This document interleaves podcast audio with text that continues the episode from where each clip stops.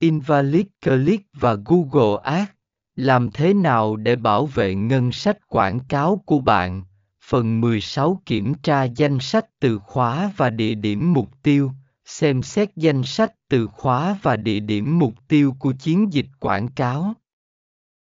Nếu bạn thấy các từ khóa không liên quan hoặc địa điểm không phù hợp, có thể có sự can thiệp từ Invalid Click.